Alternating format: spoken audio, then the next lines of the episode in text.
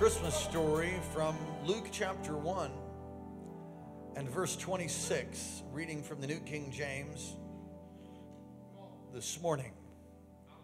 Let's read God's word as we remain standing if you're able to. If you're not able to stand, stand up on the inside.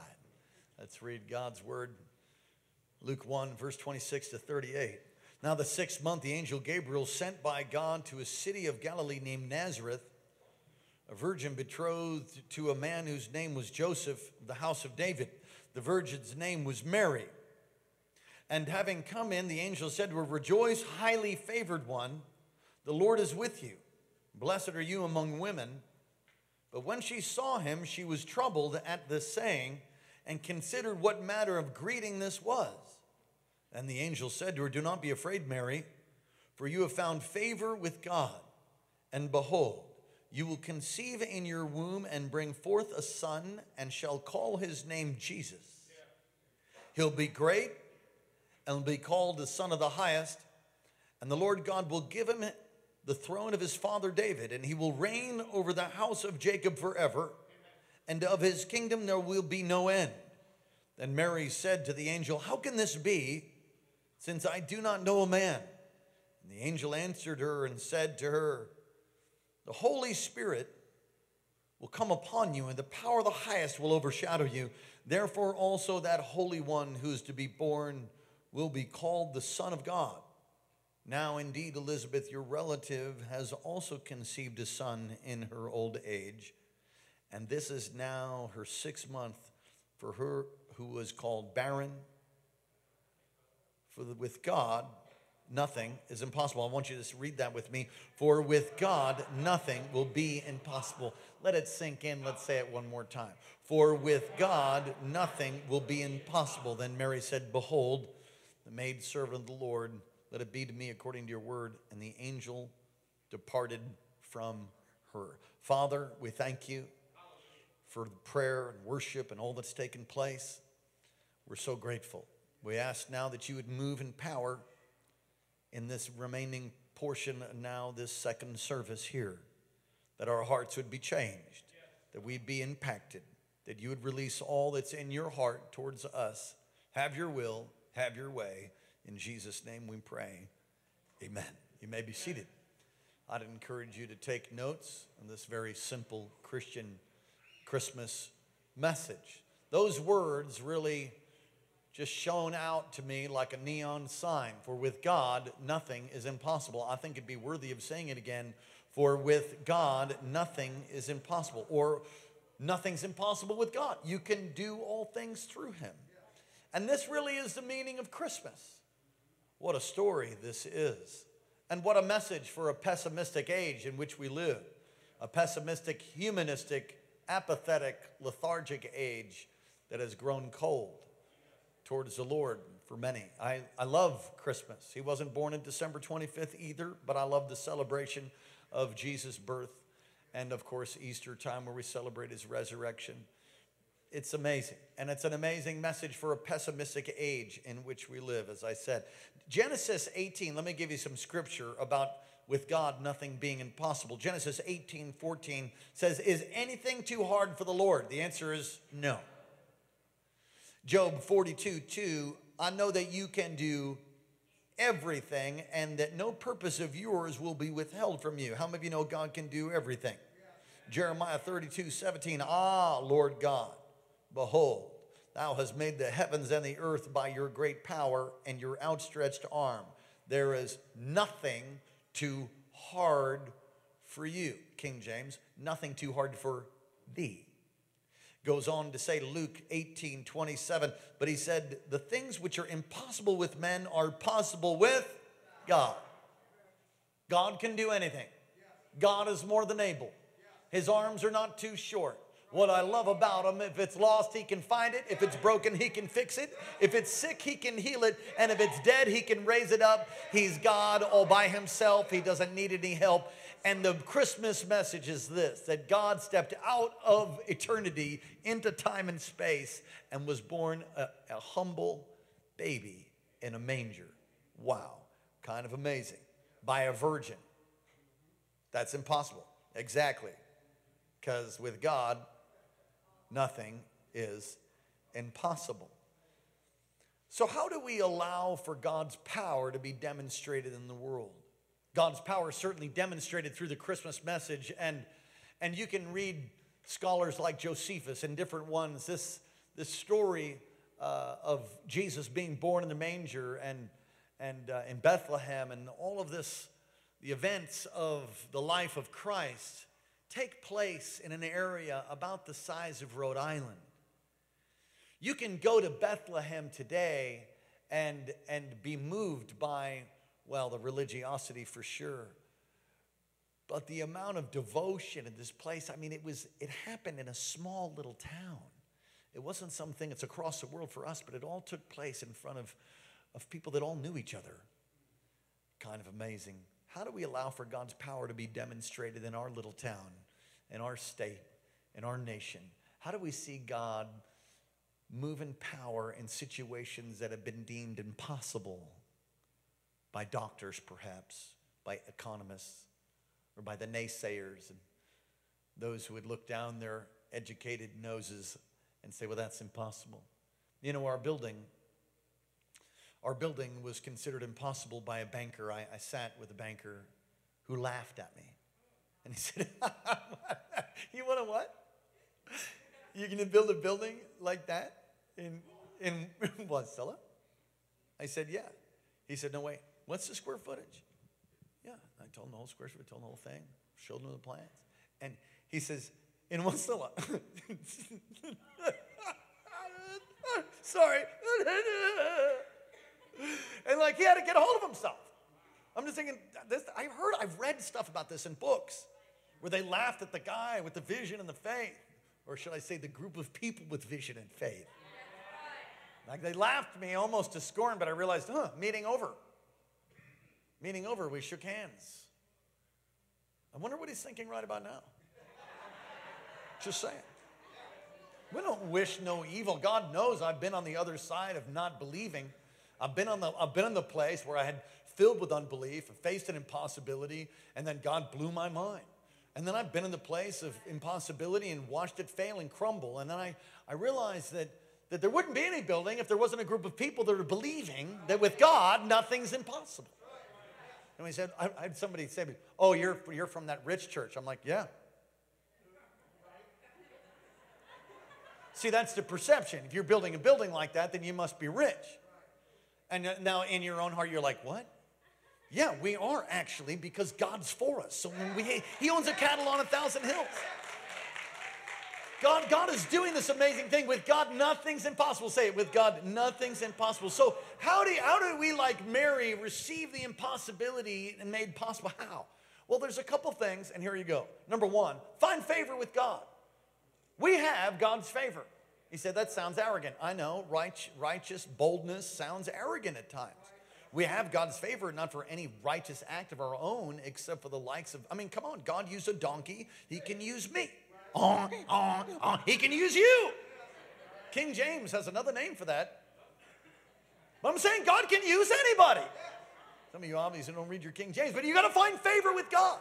Number one, find favor with God. Mary, here, verse twenty-eight. Come on, we're going to look right at the text. Having come in, the angel said to her, rejoice, highly favored one. I mean, that's how she's greeted. She's not like rejoice, Mary. She's rejoice, highly favored one. She's so favored by God that in heaven, they know her as the highly favored one. Highly favored because she's going to birth forth the Messiah miraculously. But you can have favor with God. Something that she did got the attention of heaven. She wasn't sovereignly picked because she was slovenly and, and disrespectful and filled with sin. I'm just telling you, she's a woman of God. She's a woman of God, and God chose her. Amazing. Do you know God's chosen you? You say, no, no, yeah, he might chose somebody else. Y'all just lucky. I don't believe in luck. I believe in favor. And God chose you. In John fifteen, he says, I've chosen you and appointed you to bear forth fruit. Come on, you've chosen because you're alive at this time in history. The greatest time in history, you're alive. Wow. Everybody say favor. favor. Yeah. When you live for God, he'll put favor on you. Yeah. Mary had favor. We're talking about seeing in that which is impossible with men become possible with God. Number one, you got to have favor. Everybody say, I got the favor. I got the favor. right. Number two, you got to surrender to God's will. What? Surrender to his will. Yeah, Mary could have said no. Now, that might mess with some of your theology. And I think, no, she couldn't. She couldn't have said no. The, no, she could have said no. Look at verse thirty-eight. And Mary said, behold, the maidservant of the Lord, let it be done to me according to your word. And the angel departed from her. She could have said no. She had a free will. The person next to you has a free will. Everybody said, well, it's just God's will, so it's going to happen. No, that's not even a biblical idea. Now, there are certain things that will happen, that it's God's will, that in his sovereignty, he has deemed that that will happen. No matter what anybody else does, that's going to take place. Like the return, the soon, imminent return of Christ. He's going to return. So we could all backslide straight to hell today, and he's still coming. And yet, the promises that you have over your life Are, are conditional. There's unconditional promises, the imminent return of Christ being an example, and the conditional promises of God. All right? So you get, God speaks to you, you're going to, you know, go to Botswana and be a great missionary, and you got prophesied over, and God confirmed that in his word, and you've dreamed about Botswana since you were knee-high to a grasshopper. And, okay, I would say, all right, you know in your heart that Botswana is the call of God. Wonderful. And, and, and, you, and you're moving forward in that. That's going to happen. Unless, of course, you turn your back, curse God, and, and go serve the devil. Then you ain't going to Botswana for Jesus. Do you understand what I'm talking about? Okay, so you can apply that to every aspect of your life. Talking about bringing the possible out of impossible situations. One, find favor. Two, you've got to surrender to God's will. You must surrender to his will. God, God is looking for someone to move through. He's looking for a people to flow through. He's looking for somebody who would surrender. Mary said yes. We oftentimes forget that God's looking for us to align with him. Abraham believed God, and it was accredited to him as righteousness. Abraham did what? He believed. What was his job? Believe. It, it wasn't just like Abraham came and God made him do it. A lot of people think that God's just going to do it. No, God ain't just going to do it. You got to line your carcass up with his will. Do you understand what I'm saying? Well, the manifestation of God's power in this community, there has to, there has to be in your family, let's just say it that way, there has to be a yes in your spirit, a surrender to God, a surrender to his word. There has to be a yes. Thirdly, you've got to allow the Holy Spirit to fill you. Verse thirty-five, the angel said to her, the Holy Spirit will come upon you, the power of the highest will overshadow you. Therefore, the Holy One who's to be born will be called the Son of God. The power of the Holy Spirit. Wow. You can't get away from the fact, I mean, first of all, there's no more immaculate conceptions. Does everybody understand like that? That can't happen anymore. It only happened once in history. All right. So the Holy Spirit overshadowed, some of you might get that on the way home. The Holy Spirit overshadowed, the power of the Most High comes over her, and she is somehow impregnated supernaturally by the power of God. It's a picture that God, by the power of his Spirit, can move through you and touch and change and do miracles. He can do miracles through you. She had to agree. She had to partner. And we have to look for the power of the Holy Spirit to fill us. The same thing. Do you understand the, the, the parallel? In Acts chapter two, when the day of Pentecost had fully come, the Holy Spirit was poured out. It's, a, it's an answer to prayer of Joel chapter two that says, it'll come to pass afterwards that I'll pour out my Spirit on all flesh. Now, if you look at the context of Joel two, the context of Joel two is that there's this prayer meeting. You know, rend your heart, not your garments. Come to me with weeping, fasting, prayer. And afterwards, I'll pour out my Spirit. It's a, it's a direct correlation to prayer and a prayer meeting, a prayer movement, and the outpouring of God's Spirit. They're directly related. And so in Acts chapter two, I'm going to tell you what they're doing for ten days. Jesus crucified, resurrected. He goes up to heaven, and he says, tarry, wait in Jerusalem till you'll endue this power. So they go back, and they have in their life group in the upper room, they have a prayer meeting that lasts ten days. Understand, they're terrified of being crucified themselves. It is not a happy situation for them, and they're looking for God's power. And when God's power came, when the day of Pentecost had fully come, there came a sound of a mighty rushing wind, and they were all filled with the Holy Spirit. And what was a cursing fisherman came out and preached till five thousand people got saved. Now, I'm just going to tell you, A cursing fisherman, afraid of going out to talk to anybody, filled with something that changed him so much so that when he came out, he couldn't help but declare, proclaim, and preach. And people were like, who is this Jesus? I need to receive him. That boldness, the power of the Holy Spirit. We're going to see God's favor. You're going to see the impossible become possible with God. Number one, you need God's favor. Number two, you need to surrender. You got to say yes. You got to surrender to him. Come on, someone say, I'm going to surrender. Surrender. And you need the power of the Holy Spirit. We are a spirit-filled church. Unashamed. We had somebody come this morning to our first service. I think it was their first time here.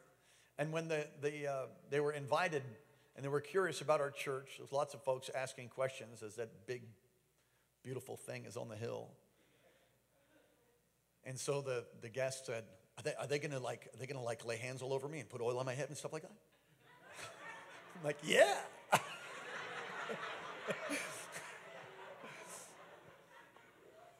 You're like, I don't know, when, what part of the service is that going to happen at? You're just kind of nervous and curious. We believe in the Holy Spirit. We believe in the gifts of the Spirit. We're not ashamed of the power of the Holy Spirit. We, we will preach, pray, prophesy. Let all the gifts be manifested here decently and in order. All right, but we're not going to have them in some back room. We want the power of the Holy Spirit. And I will tell you, you will not have the kind of miracle power in your life unless you have the power of the Spirit in your life. So important that the Apostle Paul, when meeting some seemingly believers outside of Ephesus, not knowing, the Apostle did not know that they were believers in John's baptism, meaning the repentance, uh, baptism of repentance. They had not been born again yet, but he thought they were. And he says, hey, what's up? What's up, bro? You received the Holy Spirit since you believed. They're like, what?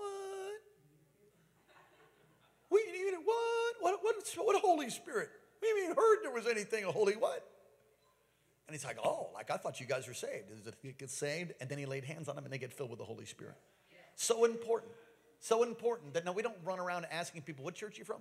Oh, Church of the Firstborn of Zion. Oh, right, you're filled with the Holy Spirit? That'd be kind of rude because there's theological different differences and things. And we, we lovingly respect and honor that. But I'm just going to tell you here, we believe in the power of the Holy Spirit. And I believe without the power of the Holy Spirit, listen, it's hard to get people off of crystal meth without some power. Crystal meth has, there is demon power, and then there God, there's God's power. And he's the same yesterday, today, and forever. And the same God that raised Lazarus from the dead can raise that person who's addicted, that can heal that person who's broken. The same power that, that, that raised that little girl, Jairus' daughter, from the dead can, can raise somebody from the dead too, even today. Well, I don't know about that. Well, maybe you just need to read your Bible and believe. Come on, believe. These signs will follow them that believe. They, they'll lay hands on the sick and they shout. We're going to see miracles take place. We're in the midst of them. They happen every week. Every week there's miracles. And our building is, I mean, you said it as you prayed. Reverend Dale, you, you know, I mean, it's a statement that God's moving in the earth. People in their mind think, oh, there's just some really wealthy person that's paying for that. It's all the likes of us little people believing God and God doing, oh, so many miracles. We're right. There's a miracle board on the, on the job site. You go to the job and you see all these sticky notes of all the miracles that took place. Got this at half off, this thing was donated, this didn't happen, engineering got changed, saved us half a million dollars. I mean, on and on and on and on and on and on. But you never see that unless you, unless you what? Unless you have favor, unless you surrender, and you need the fire. The fire. Everybody say fire. All right. Woo. Well, I kind of felt it from you there. Let's try that again. Ready? Let's do fire on three. One, two, three. Fire.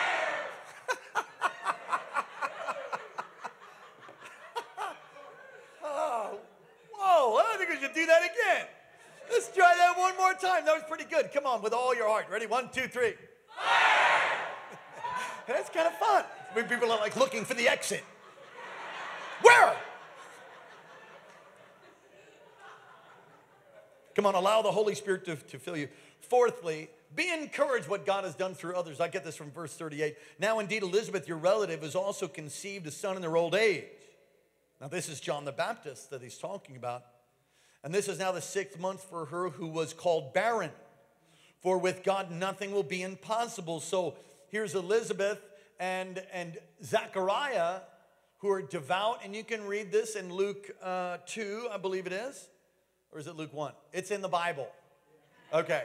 So, so Zechariah goes to burn incense, and the angel appears and says, oh, yeah, you know that prayer you used to pray? It's been heard, and your wife is going to be pregnant, and you're going to have a son, and you're going to call him John. And he's like, how do you, how do I know that's true? And he actually is judged for his unbelief.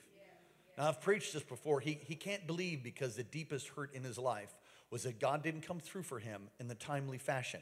He's old. His wife is old. Do we need to describe that? We need to have a biology class right now.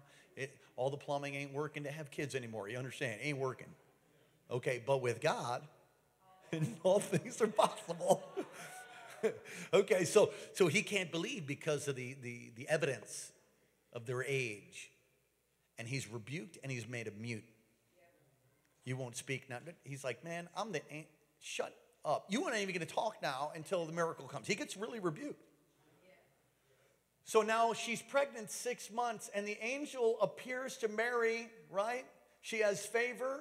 She surrenders. The power of the Holy Spirit comes, is going to come over her, and then direction is go find Elizabeth.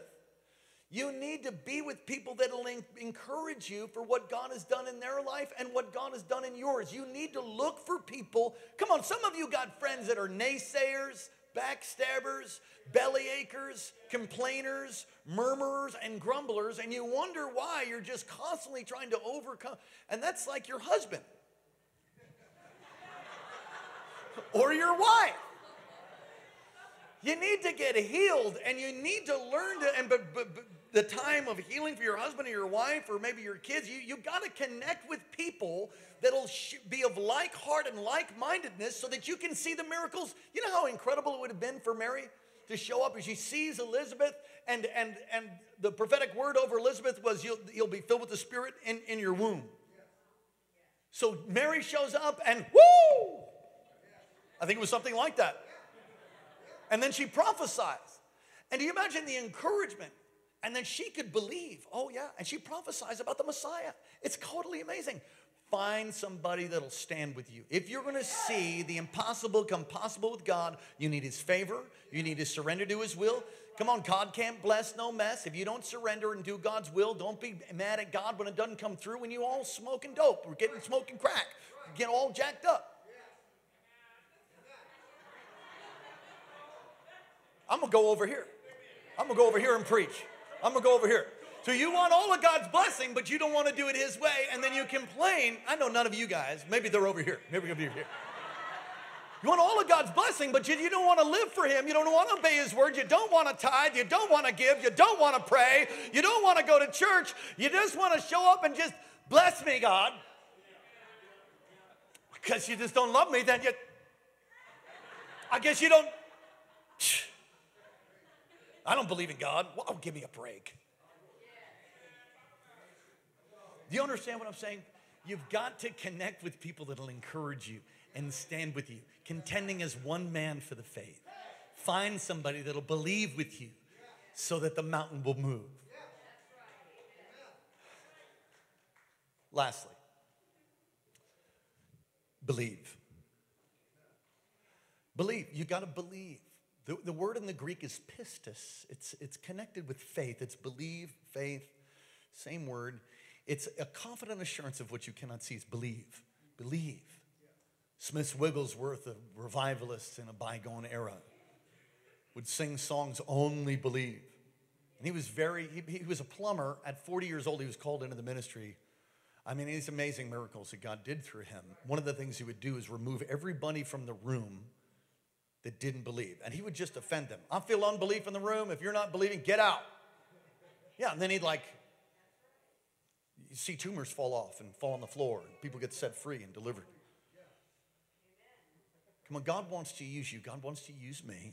God wants to use us to see his power demonstrated, and that which is impossible with man is possible with God. How? By favor. Living for God, you'll have favor. Number two, surrendering to his will, doing what he says that you should do. Amen? Can you say amen? Amen. Number three, allowing the Holy Spirit to fill you. Got to be filled every day. Every, every day, you got to be filled with the Holy Spirit. Fresh oil every day. Fresh manna every day. Manna only lasted one day. After that, it was rotten. You got to get fresh manna every day. Number four, Be encouraged by what others have done and encourage others by what God has done. I love hearing testimonies. I love hearing testimonies of breakthrough, provision, and healing. Why? Because it just stirs my faith. Find somebody you can connect with. Amen. And believe. Believe. I told this story. It impacted a bunch of people. And I've just got a couple minutes, and our children are going to be coming in here. I've got three minutes to land the plane. So let me just tell you this story in about ninety seconds.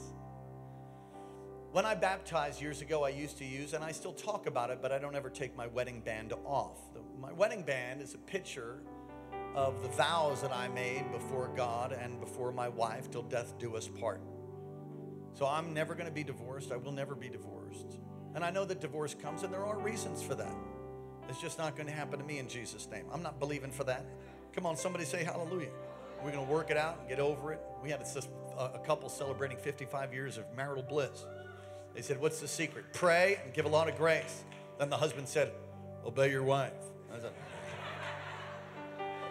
there's marriage seminar for you right there. Amen. The man is the head of the house. The wife's the neck, homie. The wife's the neck. Don't forget it. All right.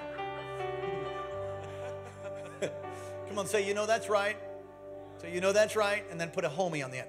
Homie. All right, good. Story. I got two minutes, Pastor Kirsten. Two minutes. I got two minutes, Pastor Kirsten. All right. So I was baptizing some folks in, in, uh, in Kauai, and we were baptizing in the ocean, and a, a, a girl showed up a little bit late, and I was talking to her, giving their baptism teaching, why we're in the ocean, you know, up to the hips.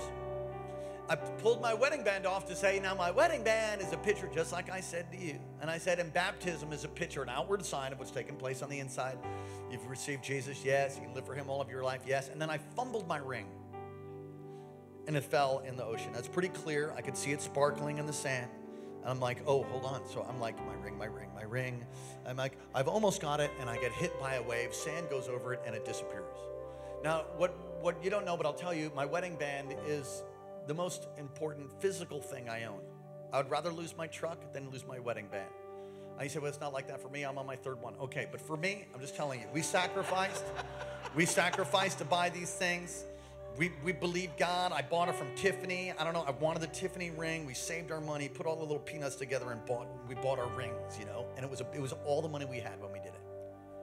So it, it was important to me. I lost it. I looked for it for fifteen minutes, realized the girl's still standing there waiting to be baptized. And thought, oh, oh, Jesus, okay. So we baptized her and then get back to looking. The church was on the beach. Pastor Vince was there. I think Minister Ava was there. Everybody's looking for pastor's ring in the beach. It's gone, man. And some, some young kid who is, you know, a zealot's junior hire says as he's coming, I'm going to find it, Pastor. I'm going to find that ring. I know how to find a ring, and I'm going to find lots of stuff. I don't know where it is. And he just kind of walks right through the search zone, which is like that idea with sand, you know. So I'm like, oh, God, God bless you. I'm sure you are.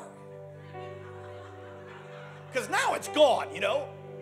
Search party, people coming out, people talking about getting us, you know, metal detectors. The Lord speaks to me and says, um, is that an idol for you, son? I was like, maybe. I start crying. I'm broken. My wife's crying. It was a big deal. I walked out to the ocean. I said, Lord. He said, let it go. I said, okay. He said, you can get another one, right? I said, yeah, I can get another one. Let it go. I let it go. No sooner heard. That same, I'm going to find it. The same junior hire, the same junior hire from the beach says, is this it? I'm like, obviously not. I'm walking towards him. I'm It was like twenty-five yards, thirty yards. I'm walking. I think I found your ring, Pastor. He said, the, he's not even in the search zone. You know, he's up on the beach. I walk up. And I go, what are you talking about? And he, he has this ring. And I look, and it's like, to my amazement, this kid's holding my wedding band. I grabbed it, and I kissed him, you know, ho a holy kiss on the cheek. I said, I love you. Oh, thank you, God. Do you know I saw him about five years ago? He's a virtuoso, a piano or violin, I forget which one. And he plays in Philharmonic in Kansas City. He's an amazing musician. And I got to ask him about that. And I said, because I thought he was lying. I thought he found it right when he went over it and hid it to be a hero. No, really. I, forgive my unbelief. I'm just saying that's what I thought. He was a little liar, and he's trying to get, you know, be cool. So I said, I said, you don't remember when you found that ring? He said, oh yeah, I remember that. That was amazing. Because when he was a little kid and I asked him, how did that happen? He said, I heard a voice that said, just go in and turn around. And so I went in and turned around. And he said, and then I heard the same voice that said, reach down into the sand. And I reached down into the sand and I found your ring. So that's the story he told me when he was a little kid. So I see him five years ago or so, and I said, man, do you remember that? He says, oh, yeah, that was awesome. I said, tell me how that happened again. He said, man, I heard a voice. Now, he's a man now. He's twenty-something years old, twenty-seven years old or whatever. He said, I heard a voice. I said, just go in, and I did. He said, turn around. And told me the same story. And, and, and I found your ring. That was amazing. I said, that is amazing. He said, yeah, that's what happened, man. I said, whoa. You know why? With God, nothing, nothing, not one thing, not one thing's impossible. All things.